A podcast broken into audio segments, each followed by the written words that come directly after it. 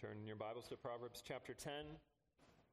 The reading of God's Word comes from Proverbs chapter ten, starting in verse twenty-four. We'll read through verse twenty-eight. These are smaller selections of Proverbs as uh, their um,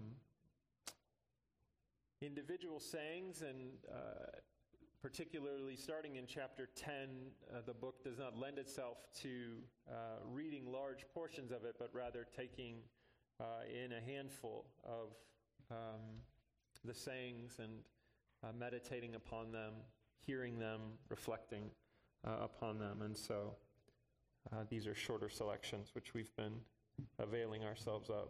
So Proverbs chapter ten, verses twenty-four through twenty-eight. What the wicked dreads will come upon him, but the desire of the righteous will be granted. When the tempest passes, the wicked is no more, but the righteous is established forever. Like vinegar to the teeth and smoke to the eyes, so is the sluggard to those who send him. The fear of the Lord prolongs life, but the years of the wicked will be short. The hope of the righteous brings joy, but the expectation of the wicked will perish. Thus far, the reading of God's Word. Join me in prayer as we ask God's blessing on the reading and the preaching of His Word. Lord, we give you thanks for your Word, that you have not left us in darkness. We give you thanks for the light of the world, uh, whom the darkness has not overcome, uh, who gives light uh, to all, uh, saving light to your people. And so we ask now, as we come before your word, that you would instruct us, that you would build us up, that you would feed us. Uh, we acknowledge we do not live by bread alone, but by every word that comes forth from your mouth. We acknowledge our need for the Lord Jesus Christ, uh, not only as uh, our uh, sacrifice and the one who stood in our stead, but as the one who leads us now in the way of righteousness, who is our wisdom, who is our understanding. And so be pleased, even now, uh, to continue uh, to disciple us, uh, to form us and fashion us, uh, to grant that understanding of who you are and what you are doing and uh, what you have called us to. We ask these things in Christ's name. Amen. Once more, we take our sermon text from Exodus chapter twenty. And if you'd like, you can prepare uh, by turning in the back of your hymnal to page nine hundred seventy-two, where you find once more question sixty from the Westminster Shorter Catechism. But first, this is God's Word. Remember the Sabbath day to keep it holy. Six days you shall labor and do all your work, but the seventh day is a Sabbath to the Lord your God. On it you shall not do any work, you or your son or your daughter, your male servant or your female servant, or your livestock, or the sojourner who is within your gates. For in six days the Lord made heaven and earth, the sea, and all that is in them, and rested on the seventh day. Therefore the Lord blessed the Sabbath day and made it holy. Thus ends the reading of God's Word. And then the Catechism asks in question sixty, how is the Sabbath to be sanctified? The Sabbath is to be sanctified by a holy resting all that day, even from such worldly employments and recreations as are lawful on other days, and spending the whole time in the public and private exercises of God's worship, except so much as is to be taken up in the works of necessity and mercy.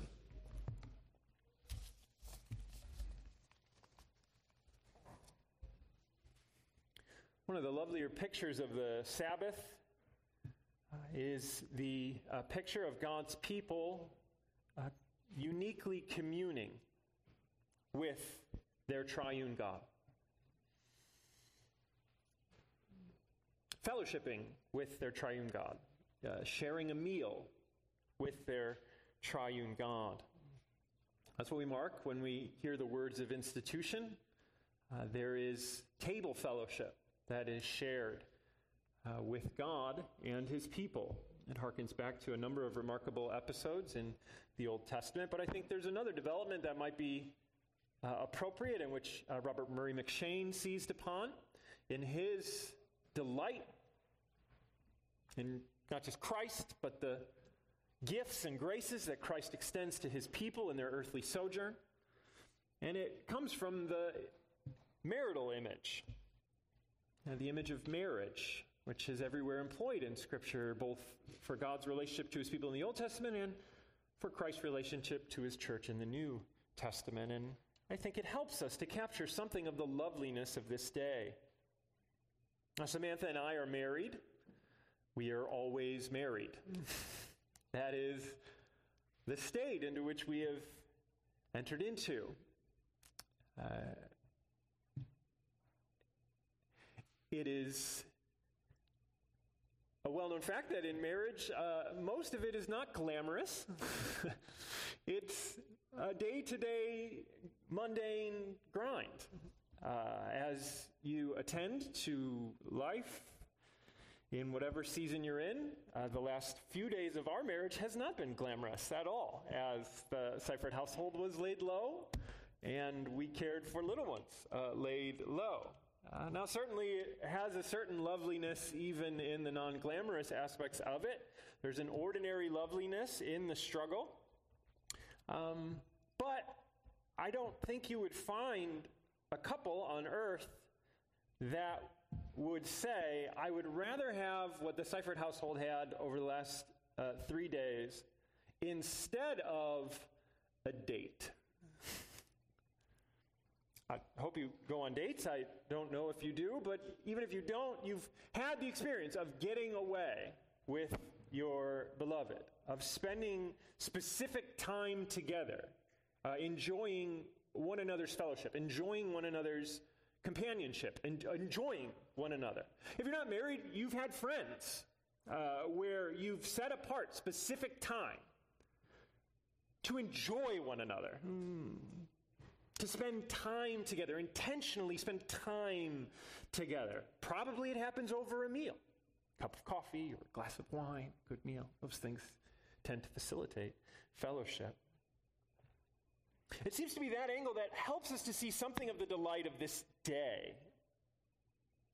And we always belong to the Lord. Six days, one day, seven days, we're him. And it doesn't mean that we're not struck by the delight of that during the six. But there is a leaning into the delight that happens on the seventh. Just as there's a leaning into the delight when you get that time away, that time when you set the other things aside for the specific purpose of drawing near. And in a sense, that's what the Sabbath is. It's a day of unique delighting in belonging to our God. Unique delighting in our King who surpasses every other king. A unique delight in the portion which we have been given, in the unfading, imperishable, incorruptible inheritance, which is ours in the Lord Jesus Christ. I think when you frame it like that, it helps us better to hear the calls to leave off, to cease, to turn away from some things and turn to other things. I assure you, as much as I love my day-to-day life with my wife, it is no burden at all to me to leave off those daily cares, to sit down over meat and wine with her and enjoy the love that the Lord has granted us. And so the Lord would have us learn that what he calls us to leave off is no loss. It's no subtraction. Rather, it is the gateway to delight as the Lord beckons us uniquely into his presence, to his table, to hear the glories of his name rehearsed and sung adored, and delighted in. So we're continuing our time in the Sabbath. Two weeks back, we saw that the fourth commandment is not the only commandment that disappears.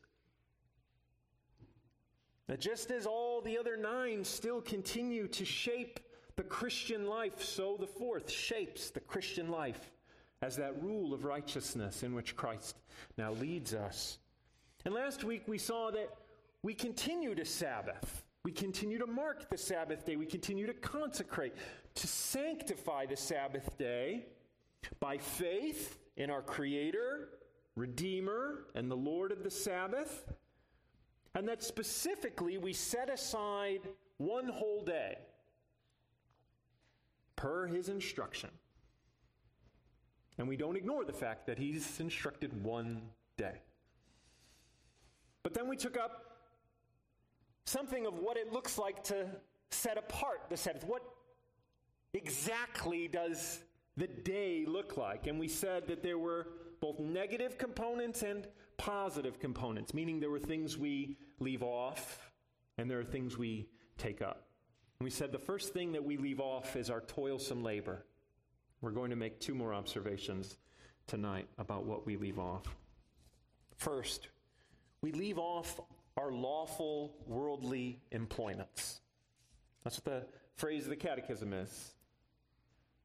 By wholly resting all that day from worldly employments which are lawful on other days. That's plain from the commandment itself, Exodus twenty, nine and ten. Six days you shall labor and do all your work, but the seventh day is a Sabbath to the Lord your God. On it you shall not do any work.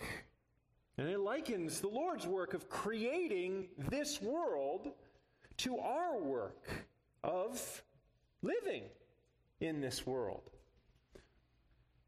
The Lord gives us six days for our work. That's how he says it. Your work. Right? You have six days for your work. We can mark the goodness of God as we had occasion to do in supplying us the strength, the abilities, the opportunities to sustain and improve our earthly lot, the state of our households. Whatever the size of those households may be, whether it's a single individual or whether it's a large family. I think we should go on to mark that we live in a certain time and place, and by and large, we have been blessed with rich opportunities. Rich opportunities to employ ability, creativity in lawful ways to earn more than competent portions of this world's goods. Would anybody debate that?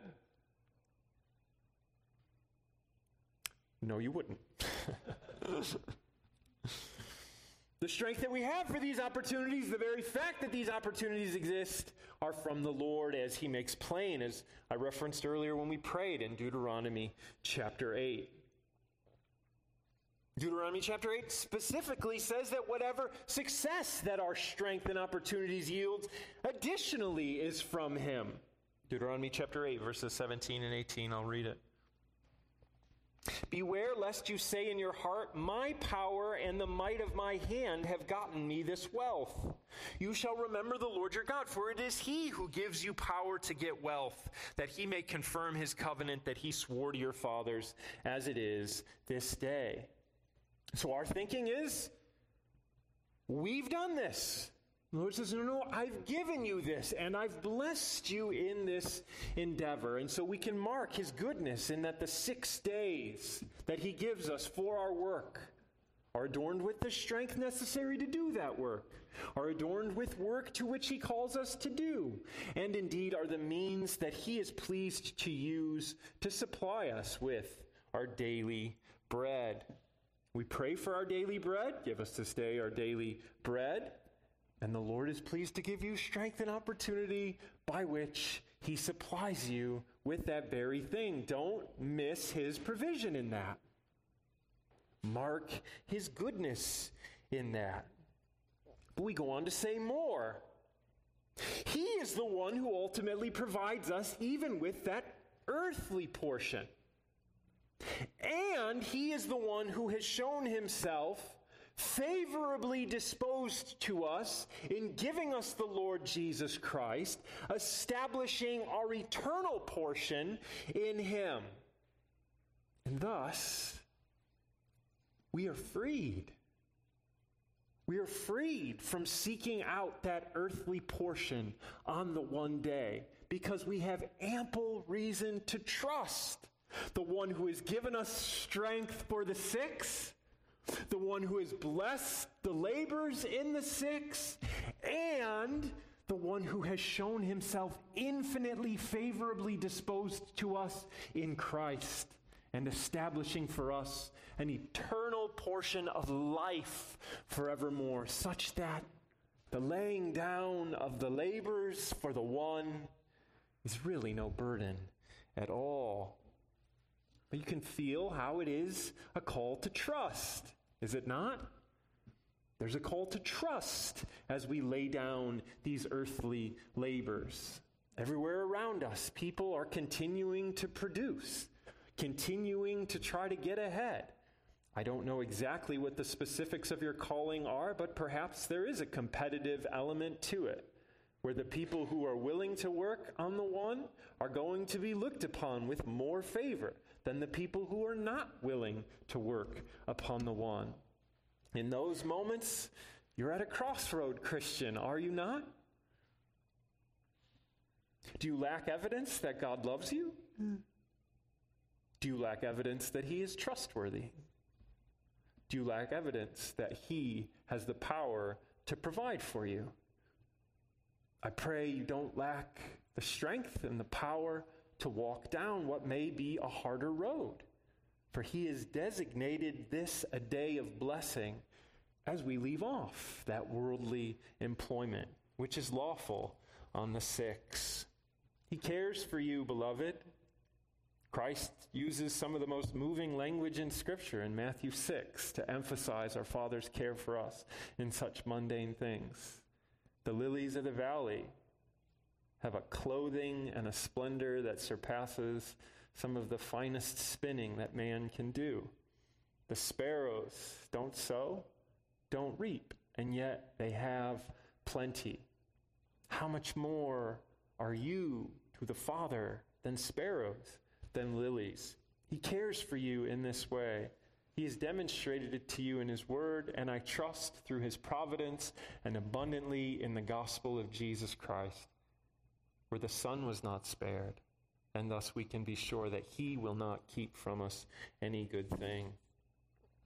We see this six and one, the leaving off of the earthly labor, plainly and instructively in Exodus chapter sixteen as well. Exodus sixteen is the well-known episode of the manna and the gathering, starting in verse twenty-two.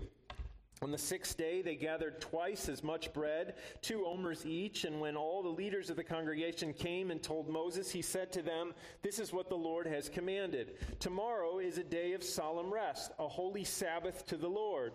Bake what you will bake, and boil what you will boil, and all that is left over lay aside to be kept till the morning." So they laid it aside till the morning, and Moses commanded them, and it did not stink, and there were no worms in it. Moses said, "Eat it today, for today is a Sabbath to the Lord. Today you will not find it in the field. Six days you shall gather it, but on the seventh day, which is a Sabbath, there will be none." On the seventh day some of the people went out to gather, but they found none. And the Lord said to Moses, "How long will you refuse to keep my commandments and my laws? See, the Lord has given you the Sabbath. Therefore, on the sixth day, he gives you bread for two days. Remain each of you in his place. Let no one go out of his place on the seventh day." So the people rested on the seventh day. We don't lack assurances that God is going to provide what is necessary for our earthly lives, even as we lay aside that instinct That instinct that says, well, unless I'm doing, I'm not going to have. Unless I'm working, I'm not going to have. Beloved, if he tells you to rest, then you're safe in resting. If he tells you to cease, you're safe in ceasing. For where the Father designates us to stand, that is the safest ground for us to stand. But you also hear that there is an instruction that attends this six in one pattern, isn't it? There's a preparation that takes place for the seventh day. The promise of provision on the seventh empowers the preparation for the seventh on the sixth. It compels a different course of action, does it not? The seventh day is something that's not to be approached in a thoughtless manner or a haphazard manner, but in a manner of anticipation, of, in a manner of preparation. I'm sure you've experienced this in just the day-to-day life or Uh, the various seasons of life that the Lord gives us. Preparation actually facilitates and enables true rest. Have you found this to be the case? I don't know when the last time you took an impromptu trip was, but if you're like anything like my family, imp- impromptu trips don't go well. They're certainly not restful. They're stressful. They're incredibly stressful. You have no idea what the next step is going to be, and then you have to make a, a decision of in the base of countless options, and it all kind of grates on you. Or maybe it's just me. Maybe I'm the only one. I don't think so. If you take a trip, you plan and you prepare. You make sure that things are in order such that you can leave them behind. You can ignore them for whatever the length of time that the trip is, so you can give your attention to the matter at hand. I don't know if you've ever went on a trip where you're hopelessly preoccupied with the work that you've left behind. That trip is hardly restful. The purpose of the trip is undermined by your very preoccupation. And so we can see the good wisdom on display in God's Word, which is encapsulated in the Westminster Larger Catechism, one seventeen, where we're exhorted to prepare our hearts beforehand with such foresight and diligence and moderation to seasonably arrange our worldly business, that we may be the more free and fit for the duties of the day. People are constantly talking about a work-life balance these days. I don't know, does your company talk that way? I hope they do. I mean, it's not a bad thing. I think it's a good ballast to our utter obsession with work that I don't know was really helped by the pandemic season, where people all of a sudden blurred that like final boundary bef- between work and home. But we have this understanding that you should leave work at work. You should leave the work within its proper confines. If you take the work outside of its confines, everybody's going to suffer. If a person is constantly bringing their work home, as the saying goes, transporting it beyond its proper boundaries, it's not going to be long before the new arena suffers, because it's not designated to be there. Use the date illustration. Imagine Sam and I sit down to a nice dinner, and instead of talking and enjoying it, my head is buried in Calvin's commentary. Now, as excellent as Calvin's commentary is, that would be wrong. That would be sinful. It's not the time, Seifert. Get your work done when you're called to work so that you can enjoy meat and wine and your beautiful wife, who doesn't want to talk to Calvin right now. She wants to talk to you. Praise God. We leave work at work. Beloved, leave your work in the sixth. Leave it there. Arrange it so that you can leave it there. The Lord tells you you can leave it there. Why would you want to take it here? I mean, that's kind of absurd as well, isn't it? Like, we leave, well, we go home, we want to take vacations. The Lord says, look, you get a day. You don't even, you don't have to think about it. Don't even think about it. We're like, well, I'm going to think about it. No, I'm probably, yeah, if there's an occasion, I'm going to work. So look, we're going to die. It's partly killing us. The Lord says, leave it alone. And we're like, no, I'm going out on the seventh. Foolish people. We're so foolish. So what is it for you? Is it a day for Trying to keep up in the rat race? Is it a day for anxiety that other people are getting ahead in this clay kingdom that's gonna end? Oh, they're gonna get more stuff. They're gonna get more accolades from the people that don't matter. Is it a day to catch up on homework? Or is it a day to hear refreshment? Come and sit down to table with me, beloved.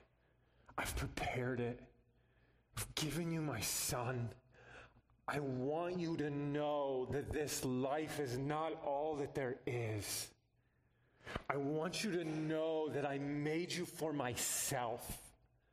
I want you to know that there's more than just a paycheck or an accolade. And that in the grand scheme of things, that's ridiculous to build a meaning upon. That's what I want you to know. Leave off your labors and prepare for the one. We hear the call to prepare, and I think our minds can immediately run to, well, that's legalistic. Like, no, it's not. It's just, you can treat anything legalistically. Anything. So it's, just, it's not inherently legalistic. It's not magical, right? There's nothing magic about getting your earthly affairs in order so you can put them aside. It's like, pff, oh, you've reached level nine of sanctification. One more level. It's not mechanical. Lord's like, oh, yep, writing that down in the book of good deeds. That'll get paid back.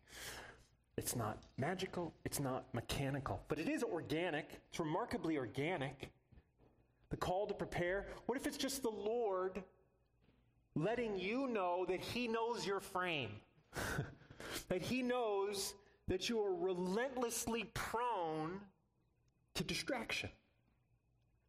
How kind. The Lord even knows that your mind is incredibly vulnerable to wandering, that it's incredibly difficult for you to set your mind on the things that are above.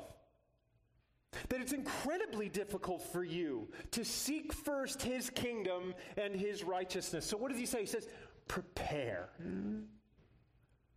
Prepare. This isn't something you're going to do naturally, instinctively. It's something that's going to take some fortitude of mind and thought. You guys know I'm into like the physical parallels these days, but nobody's going to get up and go run the fastest mile they've ever run like that. You got to give that some thought. And then you've got to brace yourself for the endeavor. And then you've got to steel yourself. It's going to be disorienting because you'd rather be on a couch watching Netflix, eating a bag of Cheetos, which incidentally is a perfect image of death. It's very easy to die. It's quite comfortable. It's harder to live. It's uncomfortable. The call to prepare is God acknowledging that he knows our frame. And so he says, put things in order so that you can turn away from that and gaze upon this, which you don't do instinctively because our minds are clay minds that gravitate so naturally to this clay coil, earth bound. But in preparation, we're freed to begin to seek the things that are above. Mm-hmm. The good gift of preparation on the Sabbath, the good gift of laying aside our work on the Sabbath, the good gift of hearing our Father's understanding of the weakness of our frame. I hope you can hear in these things a call to be refreshed and not a burden that is going to drive you into the ground. The next phrase we need to consider briefly is ceasing from recreation. I think this is strange for some of us. If you can get behind not working on the Sabbath, everyone's like, well, yeah, no work, but do we go to the beach? Like, what's the trade-off here? So the question sixty says, that we rest even from such worldly employments and recreations as are lawful on the other days. So we cease from our recreations. What does that mean? I think uh, I'm kind of tongue-in-cheek here, but we can point out briefly that it doesn't mean this strictly. Uh, and what I mean is that in the strictest sense, the Sabbath is the only day that recreates. That's what recreation means, to be recreated. To recreate means to be rejuvenated, revitalized, refreshed. In that sense, the Sabbath is the one day where we breathe the air of heaven. And we're refreshed. We're recreated. We get confused. We live six days in a submarine, as it were. And then on the seventh, we get to come up for air. And that's refreshment. But we get confused. We think that it's, no, the, the little pleasures in the submarine, like playing dominoes or whatever, that's true recreation. It's like, no, recreation, revitalization is to breathe the air of heaven, our home. Our home. Home is refreshing.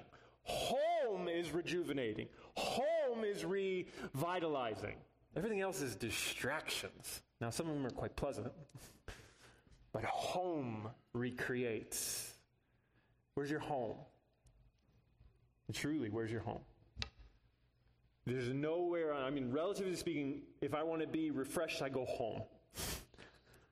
As much as I've enjoyed naps on, like, my brother's couch, I've enjoyed some remarkable hospitality from friends. Even I was in Maryland. Uh, my friend put me up in his guest room, and it was wonderful. It was so welcoming. They were so hospitable. But nothing refreshes like home. And the same is true for you, Christian. Your home is not this world. Your home is not this earth. Your home is where Christ is. That's your home. And Christ is at the right hand of the Father. That's what refreshes, breathing that air. But we can note that we have lawful recreations, and that's God's kindness as well. That there are six days where we can enjoy lawful recreations. I told you, Maisie's been reading or listening to the Little House on the Prairie series, and some of my favorite scenes that I overhear is when Pa gets his fiddle to close a day. These kids are just delighted, like, "Pa, get your fiddle," and then they're singing. It's like, man, things were simpler, maybe better then, because they really loved that. Like, we don't really love anything anymore. Like, we hate almost everything. And they're like, "He's going to play the fiddle," and you're like, that's amazing, like, how much joy that brings them. On the cusp of the fourth of July uh, holiday, they're all excited because they know there's going to be lawful play. Lawful enjoyment. And they're legitimately excited. We ought to receive those things as God's common grace gift. Scripture itself reminds us there's a time to sing. There's a time to dance. There's a time to laugh. That even as hard as things get here, even as much as the six days are filled with work, you've tasted the delight of lawful recreation on the sixth, haven't you? Give thanks for it. Even in a time as difficult as the times in which Scripture are written, they can still say, yeah, there's laughter. There's laughing. There's singing. There's dancing. There's good gifts to be received. There's lawful play. And they do delight the heart. So find time to go to a baseball game with your family. Or go spend a day at the beach. Or by the pool. Find time to go to the zoo. Enjoy the animals and the sky and the summer. Find time to go on long hikes and all the state parks that are around us. See in those things God's good gifts.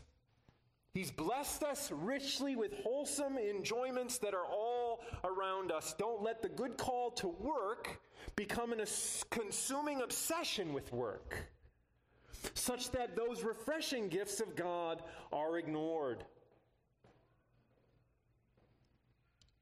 He's given them to be received with thanksgiving.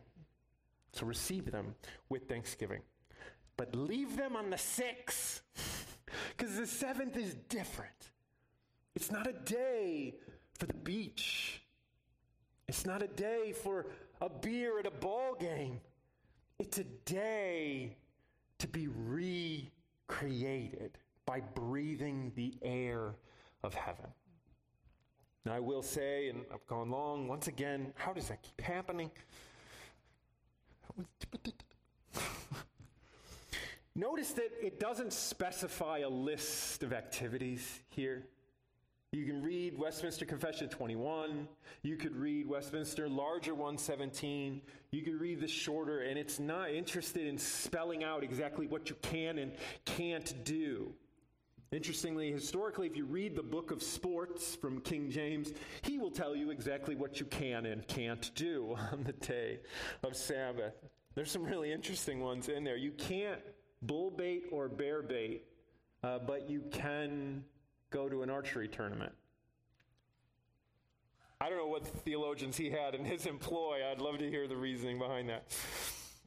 The divines wisely do not take such a approach to this day. You're not going to find the larger catechism saying you can go for a walk but not a jog. If you break a fourteen-minute mile, so help me. You can kick a ball, but only if you ask a theological question at every kick. It's the wrong spirit altogether, isn't it? The spirit of the day is the loveliness of the day, what we're called to enter into. What fills the day is based on the, the provision of the day of drawing near unto the Lord. And from there, the day takes on its contours. The principles sound. The day belongs uniquely to the Lord. We're to seek his pleasure uniquely, not our own pleasure primarily. And in seeking his pleasure, we find our pleasure. In shifting from the passing pleasures of earth, we begin to taste of the lasting joys of heaven. Those are the sorts of considerations which then shape what specifically we do on the day. And we can close just by noting that even though the church's main temptation in the current landscape is to ignore the day entirely, to ignore the blessing of the Sabbath and its privileges, it doesn't mean we're not vulnerable to an overly scrupulous approach to the day, a day that destroys the spirit of the day. I've ruined many a dates by saying, just tell me what I can and can't do, and I'll do that. I haven't really. But you could see how that would ruin the day itself. Hodge exhorts us, A A Hodge, as to the observance of the Christian Sabbath, the obvious general rule is that it is to be observed not in the spirit of the law, which Christ condemns, but in the holy and free spirit of the gospel. Now, again, we've already said that the spirit of the gospel is not antithetical to careful thoughtfulness, to obedience, to preparation. But an overly scrupulous approach to the day does begin to turn the spirit of the day into something that Christ himself would find repugnant. Francis Turretin, I, this is a longer quote, but I think it's worth reading, so bear with me. It's the last thing I'm going to ask you to do today mentally. So just prepare yourself. Gird up the loins of your mind. Francis Turretin, we do not think that in this cessation, believers are bound to Judaical precision, such that it is neither lawful to kindle a fire, nor to cook food, nor to prosecute a journey, nor to refresh oneself with innocent relaxation of mind or body, nor to have any diversion. For such is to impose anew upon the shoulders of Christians an unbearable yoke repugnant to Christian liberty and the gentleness of Christ, and it is opposed to the sweetness of the covenant of grace by agitating and tormenting the consciences of men through infinite scruples and multiplications of difficulties, nearly driving to desperation. If you didn't catch every word of that, I hope you at least caught the tenor of it. There's nothing wrong with asking what's appropriate and inappropriate on the Sabbath. There is something wrong with a rule-based approach to a day where the loveliness of the gospel is uniquely on display. To approach a date with your beloved, a meal with your closest friend, with the spirit that Hodge and Turretin warn against, warn against, is the surest way to ruin that day. Rather, as we hear our King beckon us into his presence, as we hear our Lord say, come to the right hand where there are pleasures forevermore, let us pray for the eyes to see that this is the place of true delight. Until we see that, that he alone gives joy and the fullness thereof, no list of rules for the day will ever usher in to satisfaction. And once you do begin to see that, no earthly pleasure will compare with time spent face to face through the Word with our King and our God. May he grant us the eyes to see that. Let's pray. Almighty God and Father, we do give you thanks for this day of tasting of our eternal portion, of drawing near unto you, of sitting at the feet of the Lord Jesus Christ. We do pray that you would teach us, Father, to receive of the blessing that you have for us on this day uh, with an earnest faith and trust and a looking unto Christ to supply us with everything necessary for life and godliness. For we ask in his name. Amen.